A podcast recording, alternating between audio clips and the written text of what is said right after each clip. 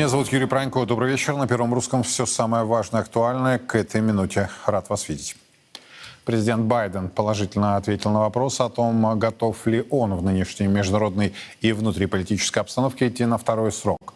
Своими целями он назвал разрешение кризиса на Ближнем Востоке и, цитата, «подавление президента Путина».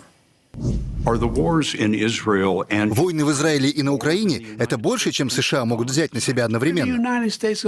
Мы США, ради бога, самая могущественная страна в истории, не в мире, а в истории мира. Мы можем позаботиться о том и о другом, и при этом сохранить нашу общую международную оборону. У нас есть возможности для этого. Мы обязаны это сделать. Если не мы, то кто?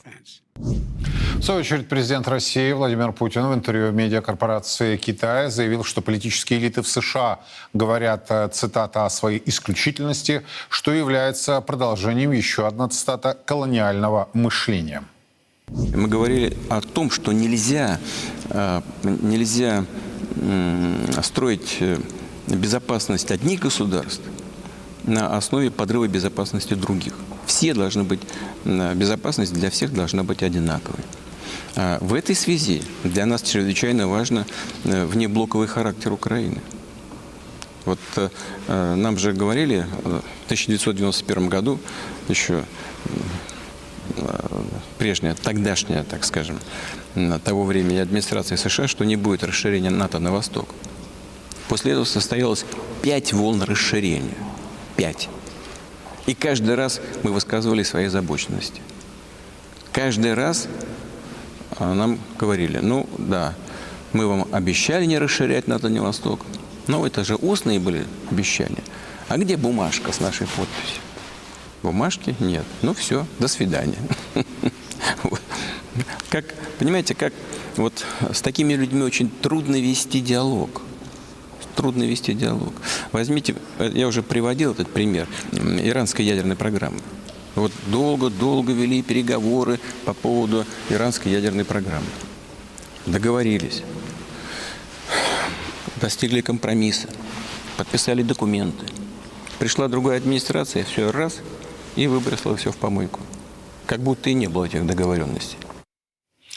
Обсудим тему. Ко мне присоединяются Рафаэль Ардуханян и Станислав Крапивник. Господа, добрый вечер.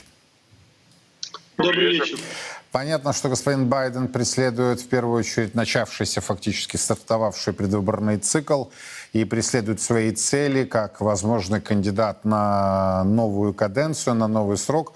Однако меня озадачили его слова «подавить Путина». Вот на ваш взгляд, Сегодня, кстати, медиа разошлись в трактовках. Одни пишут «подавить Путина», а другие «подавить Россию». Но он сказал все-таки «подавить Путина». Я смотрел подлинник э, этого интервью в программе CBS News «60 э, минут». Так вот, Почему подавить Путина? Почему именно в такой формулировке а, он пытается оскорбить? Он, пыта... он что пытается донести, Рафаэль?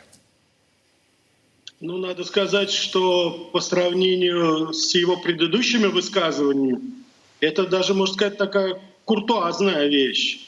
Последний раз он называл нашего президента убийцей.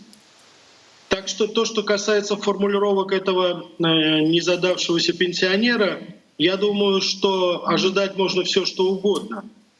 В любом случае, то, что он говорит, он это не подразумевает, это очень часто бывает, и наоборот. Поэтому в данной ситуации, учитывая его риторику в отношении других политических лидеров. Я думаю, что это совершенно в духе нынешней администрации. Проблема здесь только одна. Это у него вырвалось? Uh-huh. Это нечто психиатрия? Или это некомпетентность, непрофессионализм? Вот мы, я думаю, что политологам надо разбираться вот именно в этих, в этих критериях. А ничего другого за этим быть не может. Завтра будет, выступит Карин Жан-Пьер и объяснит нам, что же Джо Байден имел в виду. И поверьте мне, после ее объяснения будет еще более запутанная ситуация. Так что простора для фантазии здесь море абсолютно. И самое интересное, что любой человек, который будет это комментировать, он вряд ли ошибется. Рафаэль, ну если отбросить медицинскую составляющую, клиническую и рассмотреть с точки зрения профессионального политического анализа, что можете сказать? Ну, я еще раз хочу повторить. Я смотрел это интервью, меня не покидало ощущение, что я слышу какую-то, знаете, э, мне после его слов хотелось сказать «Аминь». Он далек у нас от христианской традиции, Джо Байден, хотя он каждый раз пытается это подчеркивать, неизвестно из-за чего. Вот эта молитва за упокой, за упокой его страны. Мы самое великое, мы самое, так сказать, сильное. Вот эти его, как говорится, возгласы, мы подавим, мы еще что-то. Это все абсолютно дешевый пафос. Вот я не могу от этого ощущения избавиться. И, кстати, у нас же сейчас вот параллельно, допустим, если мы слушаем речь э, нашего президента, конструктивно, шаг за шагом, постепенно в диалектике рассматриваются процессы, которые происходят сейчас. Что сказал Байден? Да ничего не сказал. Скука, невежество и, простите меня, уважаемый коллега, но не могу я избавиться, и психиатрия. Понятно. А, Станислав, фактически мы ведем такой заочный, да, или видим э, заочный диалог между господином Путиным и господином Байденом. Сложно действительно не согласиться с Рафаэлем, когда он говорит о достаточно такой логической, э, выверенной цепочке у господина Путина. И, собственно, вот э, я, честно говоря, тоже, когда смотрел, соглашусь здесь с господином Ардуханяном, ну, пафосность просто зашкаливала, да, и, по-моему, даже ведущий CBS 60 минут был несколько озадачен. Вы все-таки ту сторону знаете более чем, поэтому хочу услышать ваше мнение, Станислав. Ну, первая вещь, э, Байден все сказал для своей аудитории абсолютно правильно. Если он сказал бы что-нибудь другое, его э, обвинили, то что он человек, который придает американскую силу, американскую э, э, исключительность. А это- американцы это верят. Э, Когда они говорят э, Пу- Путин, Россия, это то же самая вещь. Американские психики, потому что народ американский реально очень мало знает о всех других народах, они мало знают даже друг друга, э, если уже так будем говорить. Они очень часто представляют страну в лице руководителя. Так что если хочешь задавить Россию, спокойно можешь сказать задавить Путина. Это и есть то же самое, как задавить Россию. Задавить Сталина, это было бы то же самое, как Россия, и так далее, и так далее.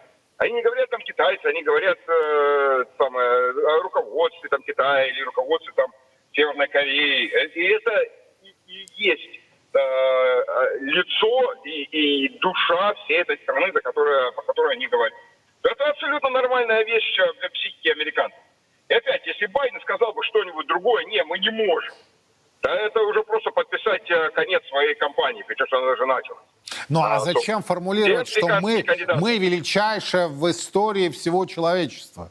Зачем это такая пафосность? А потому что американцы все это верят. И они требуют это услышать.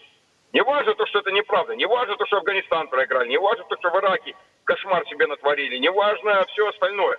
Они это не помнят. Американцы уже давно-давно забыли о Афганистане. Большинство рядовых американцев уже об этом забыли. Год уже прошел, два года прошло, ничего уже не помнят. Ну, вот это реально так. А кто там помнит Вьетнам? Господи, да новое поколение вообще что-то только знает, где-то было Вьетнам. А, они о войне только и о ветеранах особо не хотят а, помнить таких. И они хотят, им всегда набивают с детства то, что это самое главное, самое богатое, самое прекрасное, самая-самая-самая-самая, самая исключительная страна в мире. И опять, если Байден скажет что-то другое, это просто перерезать себе горло. Я понял. Это А американская политика.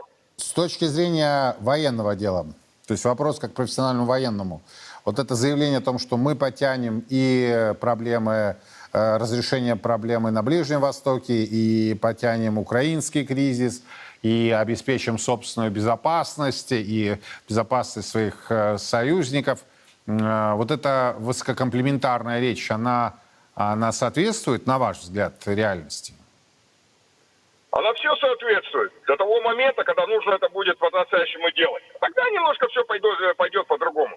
Реально, американская военная машина сейчас в очень худо-бедном состоянии.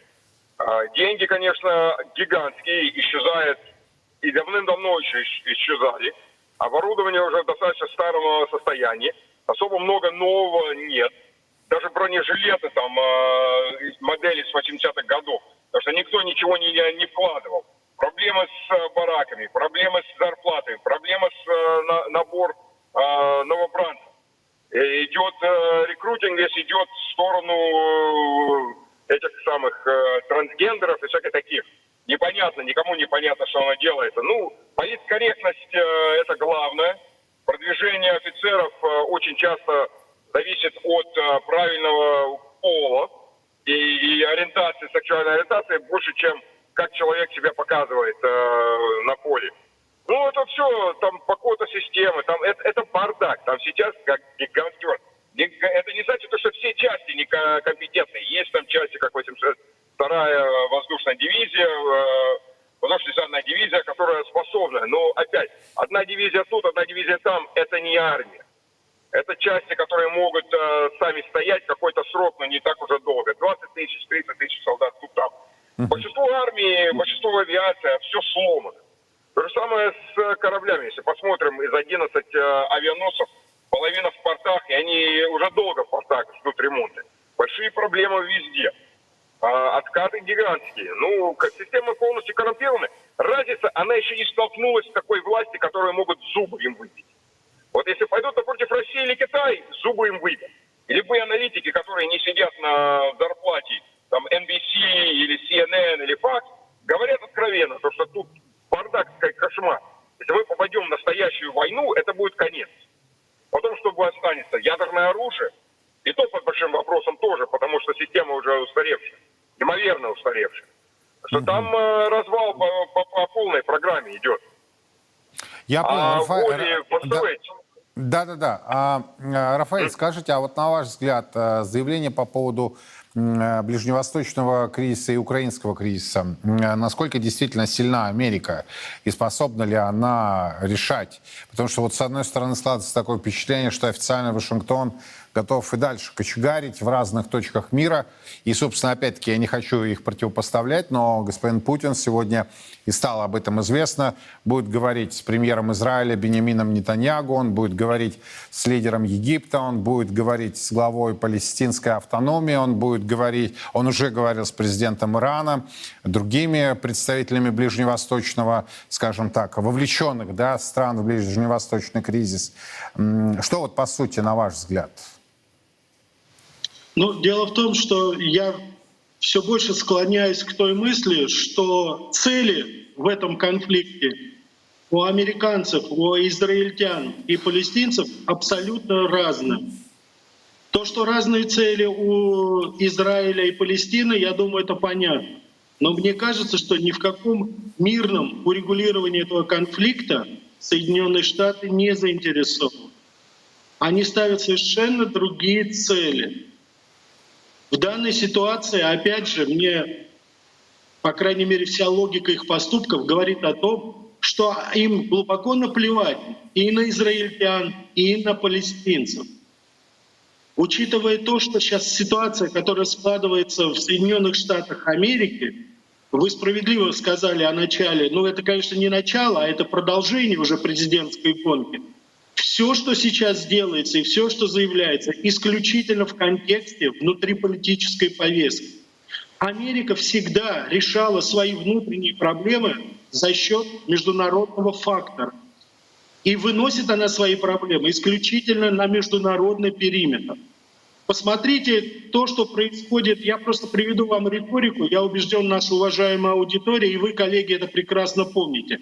Характеристика во время выступлений и Байдена, и Харрис, и Карин Жан-Пьер, всего фактически, все администрации. Инфляция — это путинская инфляция. Цены большие на бензин — это путинские цены иммиграционные проблемы, они договорились уже, что даже Россия создает там проблемы специально на границе с ними. Это постоянная апелляция к внешнему врагу каждый раз. И поэтому действия с лишней Америки сейчас направлены только на одно, чтобы поддержать, сохранить и развить образ врага. А враги выбраны — это мы, Россия, как это выбирается? Посмотрите по периметру. Финляндия, Швеция вступает, Украина, Закавказье, Средняя Азия, Северная Корея и Китай. Обратите внимание, Сингай угурские, опять же Северная Корея. Сейчас опять значит, зашевелился Гонконг и опять Тибет. Активные связи Америки с Индией. Вот так Америка решает свои проблемы. Поэтому в данной ситуации смотрите, как только возникает неразрешимая проблема внутри Америки, ждите разжигания очередного конфликта по периметру Китая или России. Политтехнология. Другого они уже не знают, и по-другому решать проблемы они не умеют. Но неужели вы думаете, что они действительно 33 триллиона долларов будут отдавать долг? Да нет, войнушечка. И сразу она, которая все спишет. Да, э, понимаю. Спасибо большое, Рафаэль Ардуханян и Станислав Крапивник были у нас на прямой связи. Их оценочные суждения не только о взаимоотношениях официальных Москвы и Вашингтона, но и о том, что происходит в большой геополитике. Меняем тему. Судя по всему, доллар по цене выше 100 рублей оказался неприемлем для российских властей. После того, как на минувшей неделе курс доллара поднялся до 102 рублей, было объявлено о возврате к практике обязательной продажи валютными экспортерами. Часть экспертов ожидает небольшого укрепления рубля к концу октября. Другие сомневаются, что приток валюты удовлетворит спрос на доллары внутри страны. Нет, для бюджета нам курс нужен чуть-чуть пониже. Если бы все было нормально, и указа бы не было. Что важно, может быть, курс доллара по отношению к рублю не связан с какими-то проблемами в экономике. Ничего подобного нет. У нас экономика стабильна, макроэкономические показатели хорошие, прогнозируются на ближайшие там полгода-год вообще легко и свободно. Вопрос просто в, на, в валютном регулировании. Мы от него полностью отказались, но в современных условиях, судя по всему, наши эконом-операторы предпочитают э, значительную часть э, э, валютной выручки оставлять за рубежом. Напомню, согласно указу президента Путина, на 6 месяцев вводится требование по обязательной репатриации и продаже на российском рынке валютной выручки некоторыми экспортерами. Начиная с сегодняшнего дня предприятия 43 групп компаний ТЭК, черной цветной металлургии, химической лесной промышленности, зернового хозяйства в течение 60 лет, э, дней, хорошая оговорка по Фрейду, с момента получения средств обязаны зачислять на свои счета в российских банках не менее 80% всей полученной в соответствии с условиями их экспортных контрактов контрактов иностранной валюты.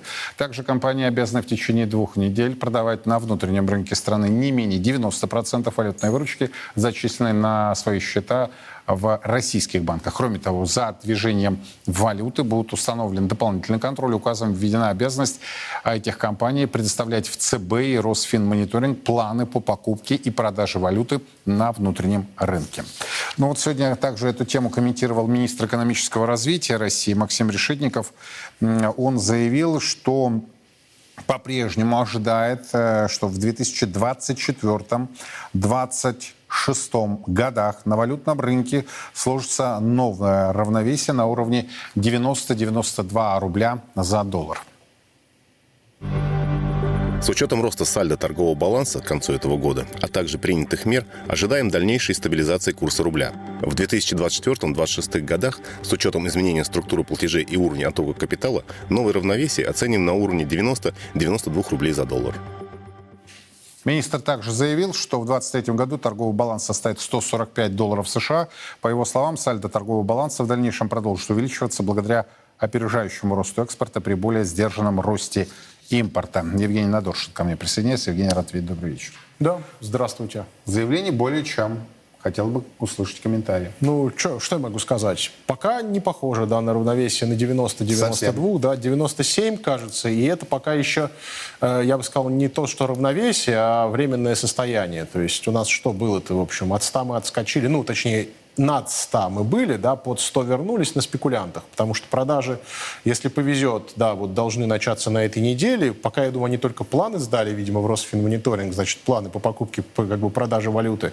А, и пока мы не видим особого эффекта, то есть, э, и тут обратить внимание, вообще любопытный момент. Если вот предполагать, тут есть несколько аспектов, один, который стоит затронуть прям особенно внимательно, он не столько валютного рынка касается, сколько эффективности режима ручного управления, мне кажется, mm-hmm. да, вот можем подвесить как тему, чтобы вернуться, потому что это важное, гораздо более важное, чем все, что сейчас вот в основном обсуждается. Ну, а второй вот механический, это какого плана история? Смотрите, ЦБ в своих материалах, вот до недавнего времени, что я видел, писал, что экспортеры крупнейшие, кажется, ну, по-моему, я прямо вот близко к цитате говорю, что крупнейшие экспортеры там около 85% э, продают валютной выручки.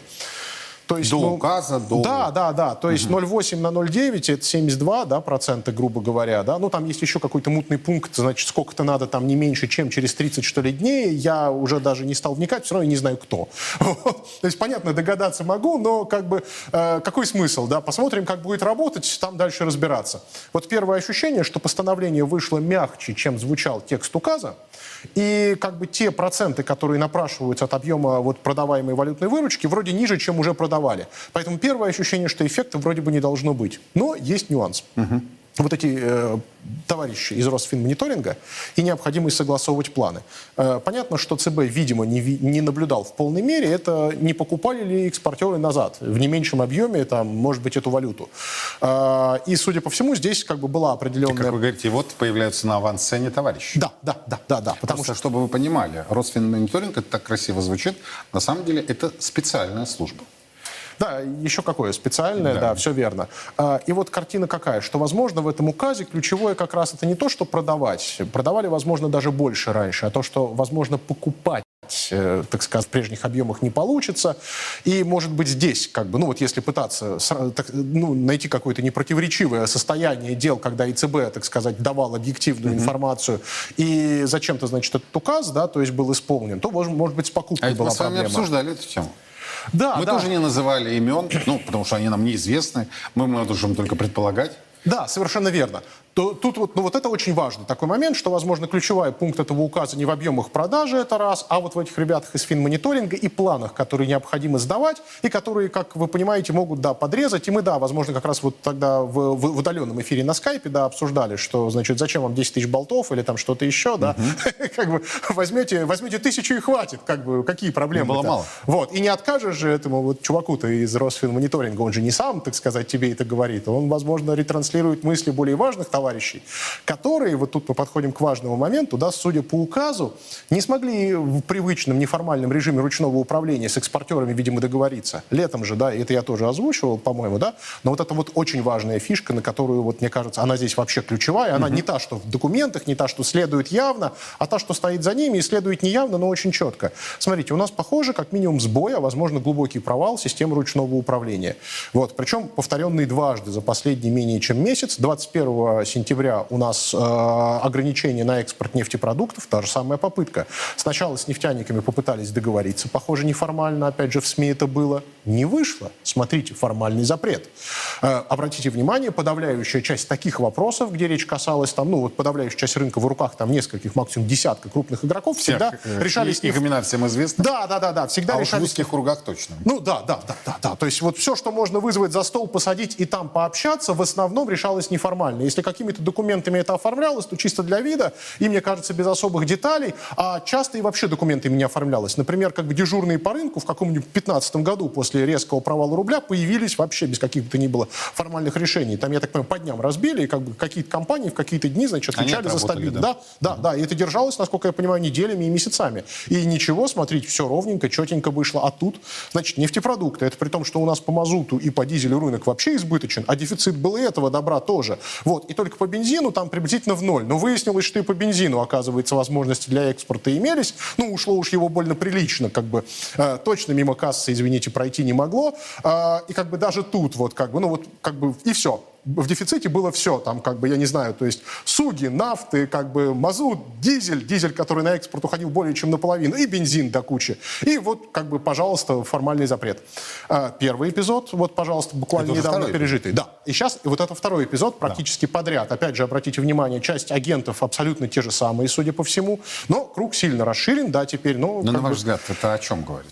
О у нас, у нас похоже, да, кризисе? у нас похоже есть, да, у нас есть похоже, видимо, какой-то внутриэлитный конфликт, мягко говоря, недопонимание, и, видимо, та система сдержек и противовесов, которая обеспечивала функционирование довольно надежное, надо сказать, без возможности развития, будем откровенны, развития мы не видели уже там... Но с вот- сохранением статус-кво. да, да, именно так. Но на этом и были сконцентрированы все усилия, вот как, как бы затянуть, да, вот эти все болты, значит, гайки, выстроить все это так, чтобы оно, не дай бог, никуда не сместилось. Развитие же тоже, обратите оно внимание... стало смещаться. Да, похоже на то, похоже на По то. крайней мере, по двум Или темам. оно у нас скрипит, или оно у нас скрипит и как бы достаточно ненадежно держится, или, соответственно, оно вообще начало куда-то сдвигаться, мы просто пока не можем понять, куда.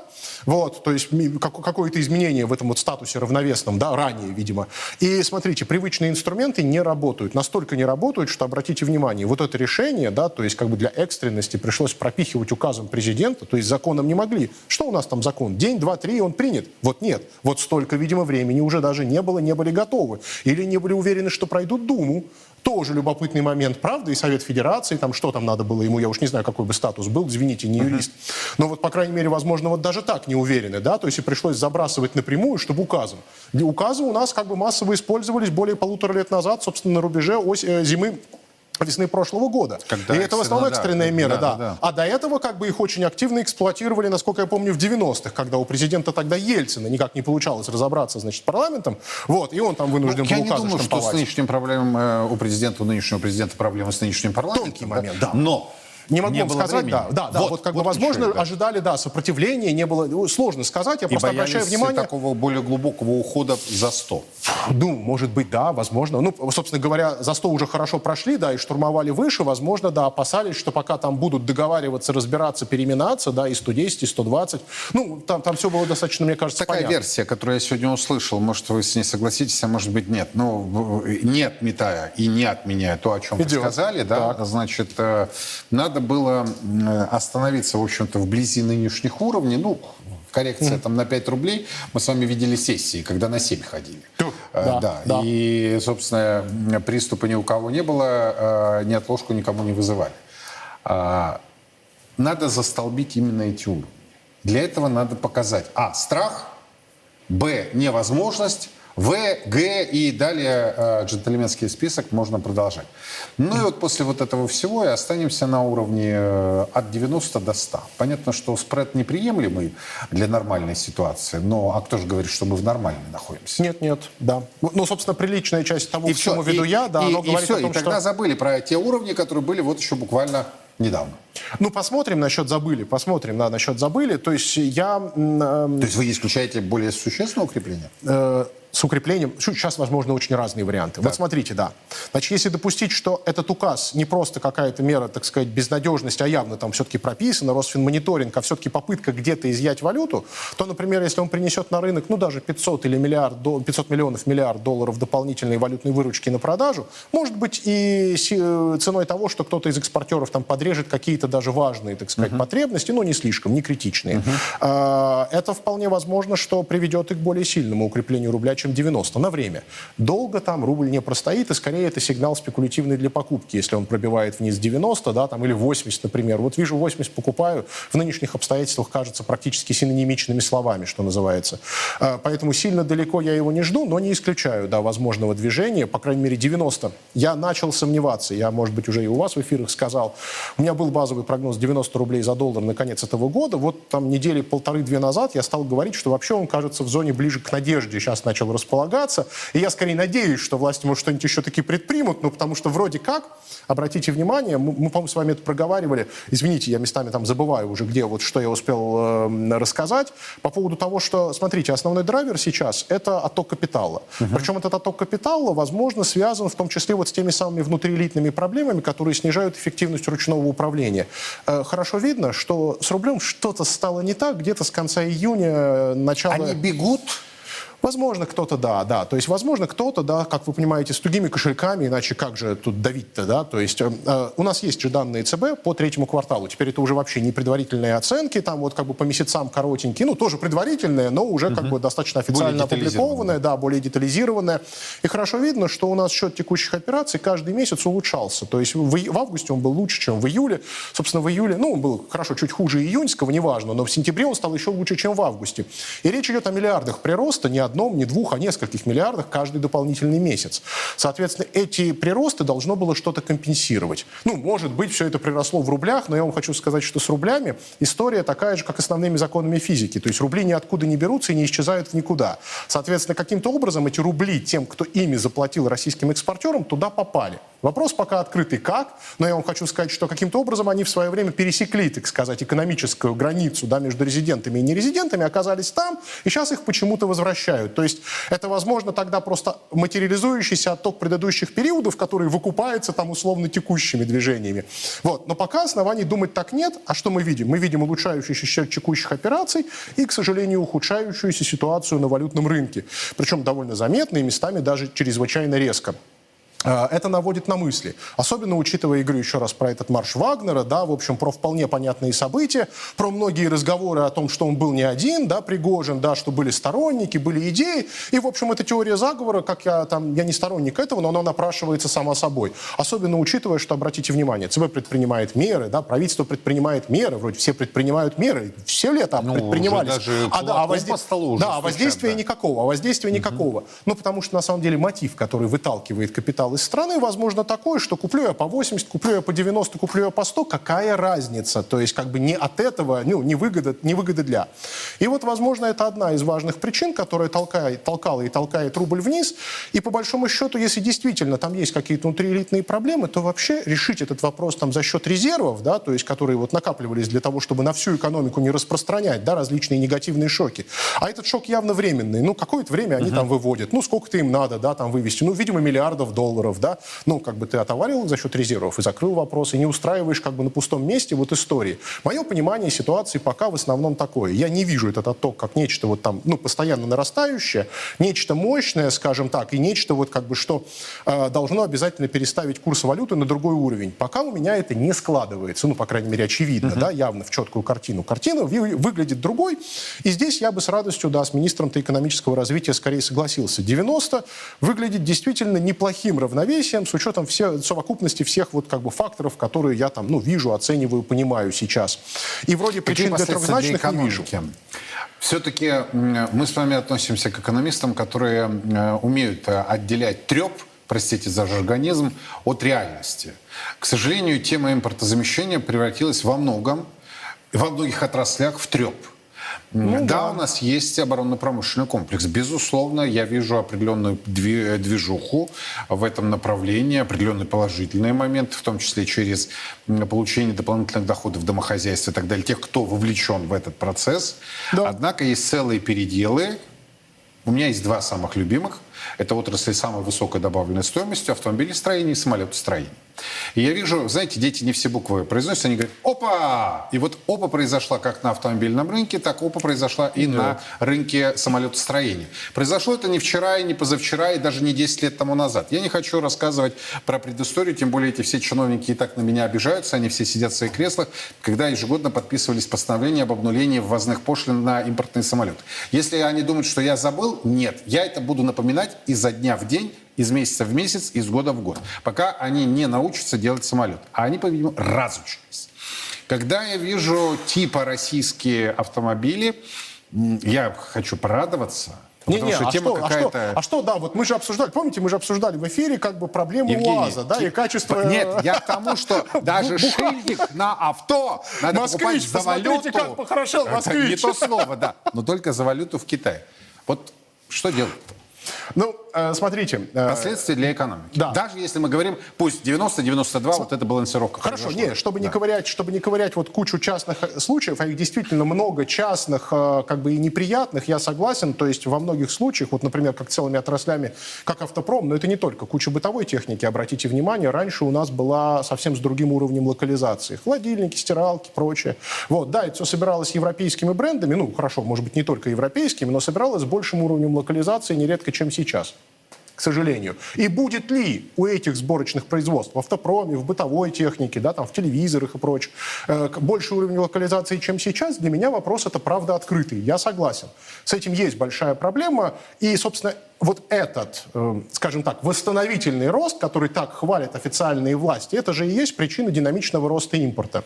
Э, обращаю внимание, и это действительно один из факторов, который, э, скажем так, с переменами, но тем не менее создал существенное давление на курс национальной валюты. И действительно там один из основных виновников в том удешевлении рубля, которое мы наблюдаем. Но не в последнем квартале. Смотрим на данные ЦБ, видим, да, что импорт, в общем, скорее стабилизировался, экспорт продолжил расти, значит, виновник другой. И хорошо, может быть, это не внутриэлитный отток, может, это выкуп акций, например, с дисконтом 50%, и на это что же нужно А накопить может валюту? быть, это и то, и другое, Абсолютно и верно. третье, и пошло-пошло. Совершенно верно. И может быть это всего вместе понемногу, как бы, да, и поэтому за этим тяжело уследить. Неважно. Важно следующее. Смотрите, оттолкнувшись от высказывания министра экономического развития, я хочу вот как бы, да, немножко его развернуть. Смотрите, да, то есть как бы он там сказал, что растущий экспорт, да, ну, растущий экспорт это вопрос. Да. Но он там сказал, что импорт, у него он сказал, что импорт будет э, подавлен, не будет расти.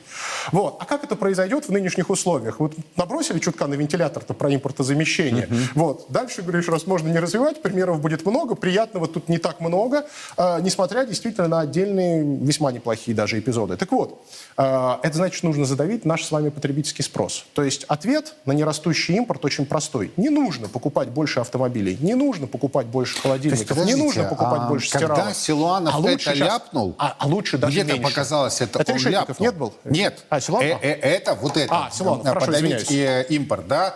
А ранее, э, по-моему, на Московском финансовом форуме, я могу, Евгений, ошибаться, Идет. форумов очень много. Я один, да? Я Договорились, могу, э, нет, да. Я даже не вижу смысла запоминать А, название. Так вот, министр э, финансов Российской Федерации Антон Германович э, Силуанов э, на вопрос, собственно, вот по поводу инфляции, таргета и так далее, сказал, ну, покупать надо меньше.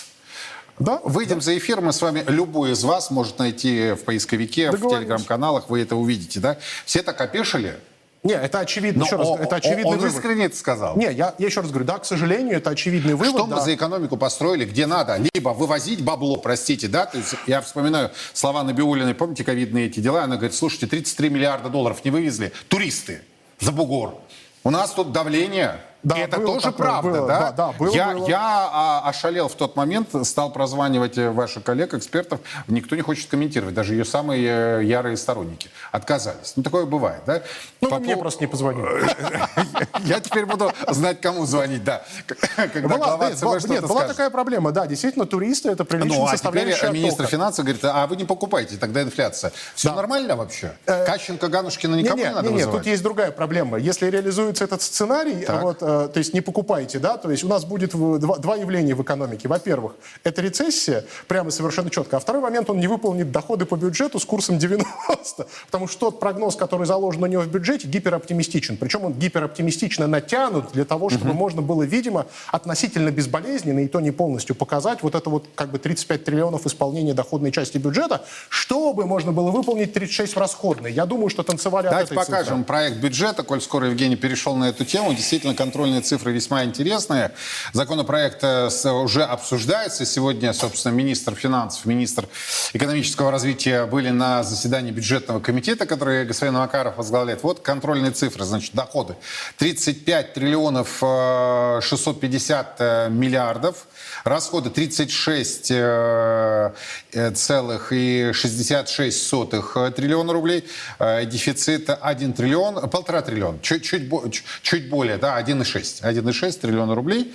И Евгений Надоржин уже сказал, что доходы натянуты. Я правильно понял? Да, да, доходы натянуты с курсом 90. И, ну вот, там тем относительно оптимистичным прогнозом можно, наверное, исполнить. Ну, я не знаю, я вот как бы специально скрупулезно не высчитывал. Там есть просто часть доходов, знаете, это э, льготы страховых взносов, которые нужно вернуть. Там есть вот небольшие повышения, типа вот экспортной пошлины, которую насчитали. Это возвратный акциз, который, кажется, теперь частично развернут. Вот, поэтому надо смотреть. Но там 33-34, вот если мы смотрим как бы из наполнения, наверное, достижимы бы были с, с тем прогнозом. Да, Да, 35 понимаю. выглядит уже переборчиком. Ну, простите, там НДС заложен как бы рост двузначными темпами при однозначной инфляции. Это значит, ну, ритейл должен, простите, переть так, соответственно, как он практически растет сейчас. Откуда столько А ресурсов у потребителя? вот так пер, простите за... Надо да, больше импорта, без то вариантов. мы с вами должны больше покупать. Да, больше покупать, это больше покупать. импорта 100%, прямо вот без вариантов. То есть импорт не должен переставать расти, причем он должен расти, ну, вот, ну, приблизительно двузначными темпами на самом деле. То есть для того, чтобы поддержать продолжающийся рост розницы, теми темпами, которые сейчас вот как бы неявно, в прогнозе этого нет. У них там как бы, не знаю, откуда Зачем возьмется продукт, да бог его знает. А, нет, нет, знаю, знаю. Ну, расходная часть, 36 триллионов надо как-то обозначить, так, чтобы дефицитом... Ну, конечно, ну, конечно, чтобы дефицит дефицитом, например, сильно не пугать. То есть, похоже, есть И еще установка. доложить. Мы, в общем-то, Да, сбалансированы. Я полагаю, я полагаю, да, что есть заказ, так сказать, вот нарастить как бы расходную часть, причем сильно нарастить оборонную, мы это видим четко, да. Уж не знаю, насколько они собираются ее исполнять. Есть подозрение, что это тоже своеобразная спецоперация, да, возможно, подготовка, переговорная позиция, не знаю. Будем посмотреть, что называется. Вот, но вот, видимо, есть инструкция одновременно Ну, показать большие расходы, да, и низкий дефицит. да. Да, и поэтому у нас вот такая рисованная как бы часть ч- э, в части прогноза экономического развития, на ней еще сверху дорисовано щедро как бы вот поступление, ну, как бы доходная часть бюджета, и у нас скромный дефицит. Этот дефицит пока вот при тех параметрах, которые я себе представляю реалистичными, вот с курсом 90, даже 95 я вполне готов согласиться, почему нет? Вот, я сказал, верю, что это достижимо, как бы если вот избавиться от этого странного оттока капитала, как бы который кажется немного аномальным. Эм, по крайней мере, в сложившихся вроде обстоятельствах уже. А, ну вот, мне кажется, ну пятерочка триллионов, например, дефицита легко может, если попытаться выполнить эту доходную часть, да, в, э, расходную в 36 чи- с лишним триллионов, легко образоваться. Ну то есть то самое, что обсуждали как оптимистичный сценарий по этому году. Вот как бы если бы он вышел с пятеркой, да, то есть э, я бы, наверное, как бы более-менее реальным его представлял. В этом виде, вы знаете, без повышения каких-то налогов, поборов с экономики, я его не представляю. Вот, А выполненным смотрите, на Антон 35. Георгиевич Ну или курс. сегодня ответил на Или ваш курс там вопрос. 120. Значит, ну, 120, он, он например, сказал, пожалуйста. и, э, э, цитирую практически до, дословно, «Я против э, повышения фискальной нагрузки в ближайшую новую трехлетку, налоговую. Э, Но, однако, я не против начать дискуссию и вообще дискурс да, ну, на тему, например, НДФЛ. Я понимаю, что министр финансов становится популистом, ну, ему тоже иногда, наверное, надо быть таковым. Тема может найти поддержку, собственно. А, Да, может. Я не знаю, э, это надо все считать, да? То есть я привык именно к расчетам, а не к э, словоблудию. Но меня в этой ситуации что не смущает, а подтверждает. Все, Минфин готов. Он обещал до 23 года мораторий, он сдержал. Ну как, Если э, нет, насчет сдерж- про косвенные я сейчас не... Я же прекрасно понимаю сейчас, куда вы меня уведете. да, да. Фраза «сдержал», по-моему, в этой части вообще ни к ведомству не относится. а- Адвокатом Силуанова, да? Вообще, в Минфине вы мне должны сегодня премию выписать. А, По прямым обещал, обещание сдержал. Хорошо, не, Не- буду не спорить, не увеличил, помню, да. но вообще, на самом деле, э, по-моему, как бы у нас общее обещание Я касалось... что-то даже э, сам засомневался. ну, Налоговой правда нагрузки, ну, ну там 15 сделал. процентов мы же получили, правильно? Вот у меня есть ощущение, смотрите, Ну, 15... это политические дела. Это вот явно Ну не как, Минфин ну как? инициировал, Ну а но всё Минфин же был оператором этой Ну, спецоперации. на пересмотрено же, не пересмотрено же. То есть я к тому, что нет, не будем мы допускать исключений. Нет, все, я нашел 15%, не признаем. Мы здесь тоже облажались. Все, Антон Георгиевич, э, По косвенному не- Нет. не- вы, вы не сдержали свое Ну, слово. Юрию можете выписать премию, ладно, а как бы, ну... На Доршин вас. Так вот, Я не а, претендую, да, я на премию не претендую. заговорил об этом, это, э, он это сказал в стенах российского парламента. То есть политическая подоплека, безусловно, есть. Вот на ваш взгляд, будет ли он развивать эту тему? Он, я имею в виду, не только Минфин, но и в целом правительство. Сложно сказать. Э, Смотрите, э, как я себе вижу ситуацию. Если мы посмотрим не по форме, а по сути на нашу систему подоходного налогообложения, то на секунду вообще-то у нас после 5 миллионов рублей ставка 26,5%. То есть у нас 15% НДФЛ, а 10%... Это по году или за месяц? Да нет, это не важно. Это просто ты 5 миллионов ты набрал за год, да, то есть как только накопленная сумма 5 миллионов, да, то есть ставка 26,5, потому что 15 это НДФЛ, ну, Да. повышенный после пятерочки. А, соответственно, еще у нас страховые взносы. На самом деле они после миллиона 917 тысяч, ну, это вот на этот год этот э, там предел, да, они платятся в размере 10% вот как бы в пенсионный фонд. Ну, у нас там нет, у нас уже все это перемешали. Соцфонд, да. У нас, э, да, у нас как бы 15,1 в сумме, но как бы 5,1 относились к медстраху, да, а десяточка была пенсионным фондом. И вот на те 30, которые платятся до миллиона это 10%, чтобы да, вы понимали. 10%, да, да, от дохода, от дохода, Евгений, это не я, фигня. Я понимаю, Да. э, Хорошо, вы- э, прощения. я на Доршина знаю давно. Да?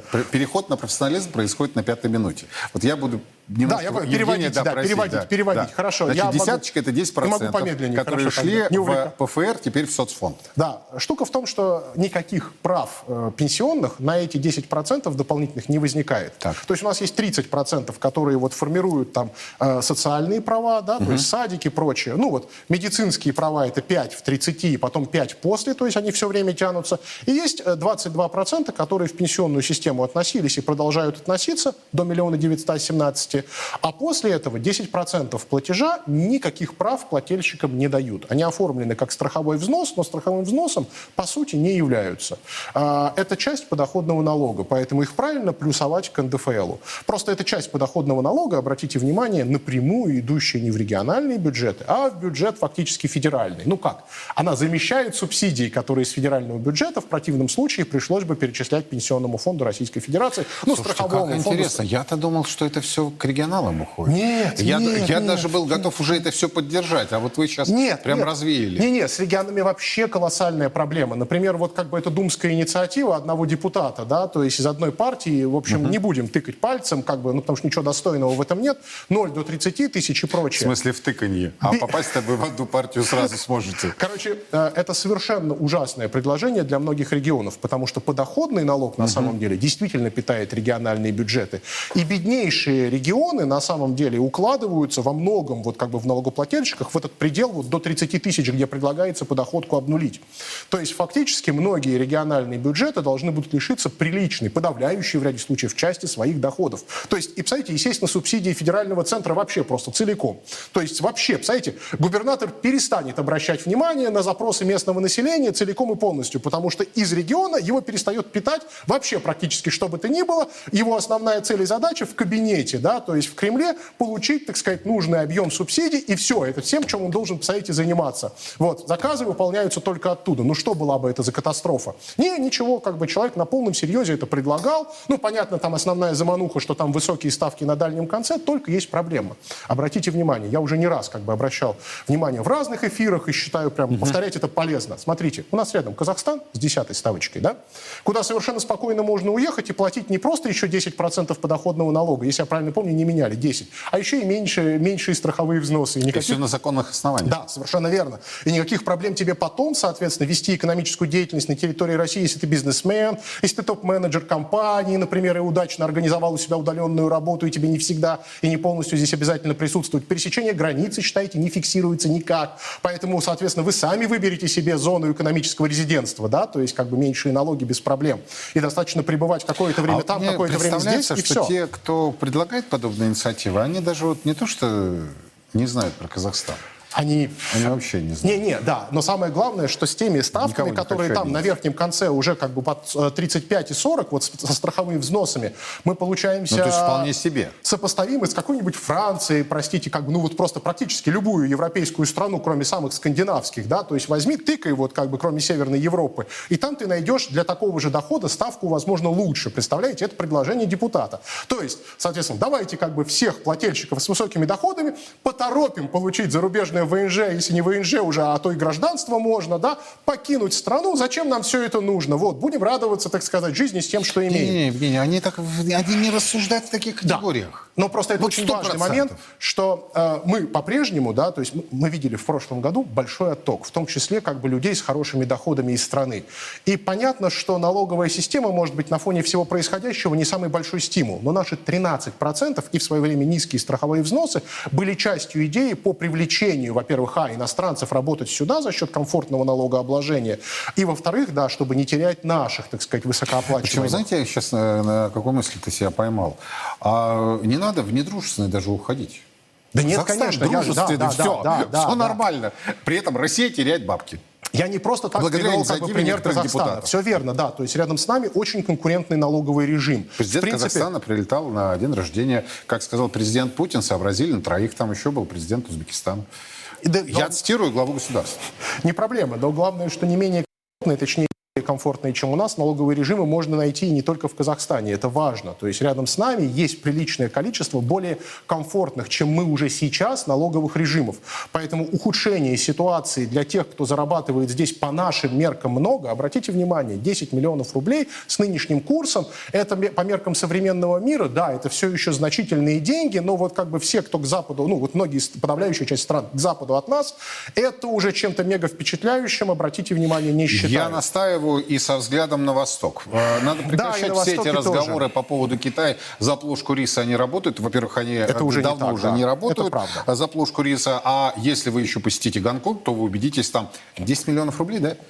Как бы это помягче-то сказать? э, Среди тамошнего истеблишмента. А туда нам нужны 12 часов лететь далековато, или сколько там, я не помню, там 13. приличный период, там 13, хуже. Вот, на юг от нас, на юг от нас еще как бы приличное количество не таких высокодоходных стран, как бы, причем в том числе многочисленных вроде Индии. Не будем вот туда, в Абу-Даби заворачивать, там тоже Там неуютно. за- завернули многие. Там тоже неуютно, да, когда туда, да, ты вы правы совершенно, туда тоже завернули многие. Обратите внимание, говорят, тоже достаточно комфортный режим, как бы для вот приезжих, в том числе вот как бы для там получения доходов, для управления своими капиталами и многие другие И все обстоятельства. себе дружественное. да, Никто совершенно верно, нарушает, совершенно верно. Поэтому я просто обращаю внимание, что мы в таком положении, когда, скажем так, опасно создавать большой дискомфорт обладателям существенных средств, потому что бежать-то они, может быть, уже и так подумывают многие, да. Вот. И те, кто не решился, это хорошая история, да, не уехал, не поехал. И их бы здесь, так сказать, сохранять, потому что они же пополняют, да, может быть, они в основном пополняют бюджеты Москвы, Санкт-Петербурга, да, там, Мособласти, то есть столичных в основном регионов, ну, ряда миллионников, но тем не менее, а чем это плохо? Это, в конце концов, регионы-доноры, которые тоже раздают определенную часть денег по стране, и эти деньги зарабатывает российский, ну, или экономят расходы российского Но еще федерального более бюджета. яркий пример. Я, я вообще вот всегда сожалею, что время эфира с Евгением Надрошиным проходит очень быстро. Оно завершилось, на самом деле. Мы уже даже Извините, выпадаем, выпадаем извините. да, из эфира. Я но- виноват. Но я не могу не сказать. То есть я прекрасно понимаю, что многие из вас сейчас растает акцент. Это типа, значит, экономист Надрошин за мультимиллионеров э, топит, значит, всячески их здесь задержать. Э, ну, во-первых, я за богатых, как и Евгений. Да? Я против бедности. И я против Да. того, чтобы манипулировали этой темой. Вот это самое главное, кстати, мы ее продолжим Да. в 7 вечера в сухом остатке. А пункт второй. Услышьте, пожалуйста, то, о чем заявил Евгений в части регионов НДФЛ и вот этого якобы очень хорошего обнуления да, НДФЛ для низкооплачиваемых работников. Это тотальная потеря вообще с вашей стороны какого-либо контроля за местной властью. То есть они не будут от вас зависеть. Они будут зависеть по стойке смирно перед Минфином, который им будет вот в виде субсидий, субвенций, дотаций и так далее с вами рассчитываться. Спасибо большое. Э, Обязательно еще неоднократно встретимся в этом году и попытаемся спрогнозировать.